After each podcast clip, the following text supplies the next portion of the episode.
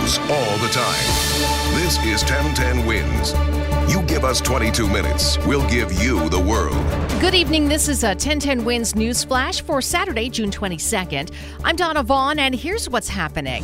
An about face for President Trump on the immigration raids that were supposed to begin this weekend, just days after threatening mass arrests of, quote, millions of illegals, and only hours after fiercely defending the planned raids, President Trump said that he's backing off for the time being to give Democrats two weeks to fix immigration loopholes. The roundups of immigrant families were scheduled to take place in 10 major cities, including New York, and there had been fierce pushback from civic leaders and immigration advocates.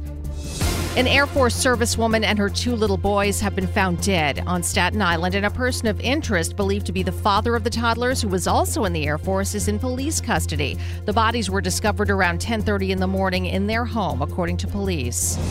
The U.S. standoff with Iran continues. President Trump said that military action against Iran is still on the table in retaliation for the downing of an American military drone this week.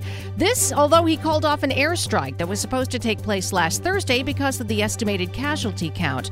Iran, meanwhile, shows no sign of backing down, insisting that they are ready to counter any threats of aggression. Dozens of climate change activists arrested outside the New York Times building in Midtown today as they demanded that the national media do a better job reporting on what they call a climate emergency. The demonstrators were taken into custody after holding a die in, linking arms, and lying down on 8th Avenue, disrupting traffic.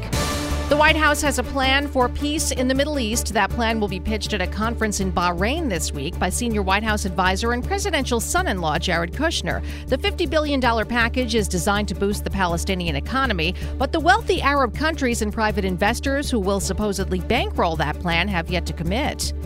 And one day after the official arrival of summer, a colorful spectacle ushered in the season today in Brooklyn the Coney Island Mermaid Parade. Woody Guthrie's children, Arlo and Nora Guthrie, are this year's king and queen of the annual event. The corner of Mermaid Avenue and West 35th Street being named Woody Guthrie Way for the big event. The 1010 Wins AccuWeather forecast for tonight says clear and comfortable, low 64. Tomorrow, mostly sunny and pleasant, high 83. For live and local news, 24 hours around the clock, just say play 1010 Wins.